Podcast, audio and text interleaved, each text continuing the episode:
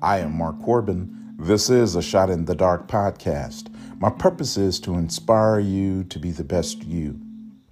Welcome to Women's Wednesday when we celebrate the women we love, honor, and cherish. I have a quote from Be Positive and Be Happy that I want to share with you. I'll read it to you now.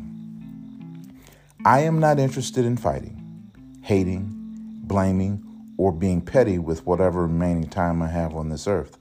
I just want to live, love, be loved, and be at peace. I'll read it to you again. I am not interested in fighting, hating, blaming, or being petty with whatever remaining time I have on this earth. I just want to live, love, be loved, and be at peace. Yeah, it's time to get over some of the stuff we hold on to.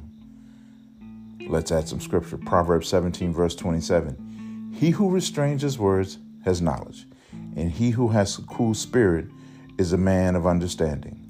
I am Mark Corbin. This is a Shot in the Dark podcast. I believe something wonderful will happen today.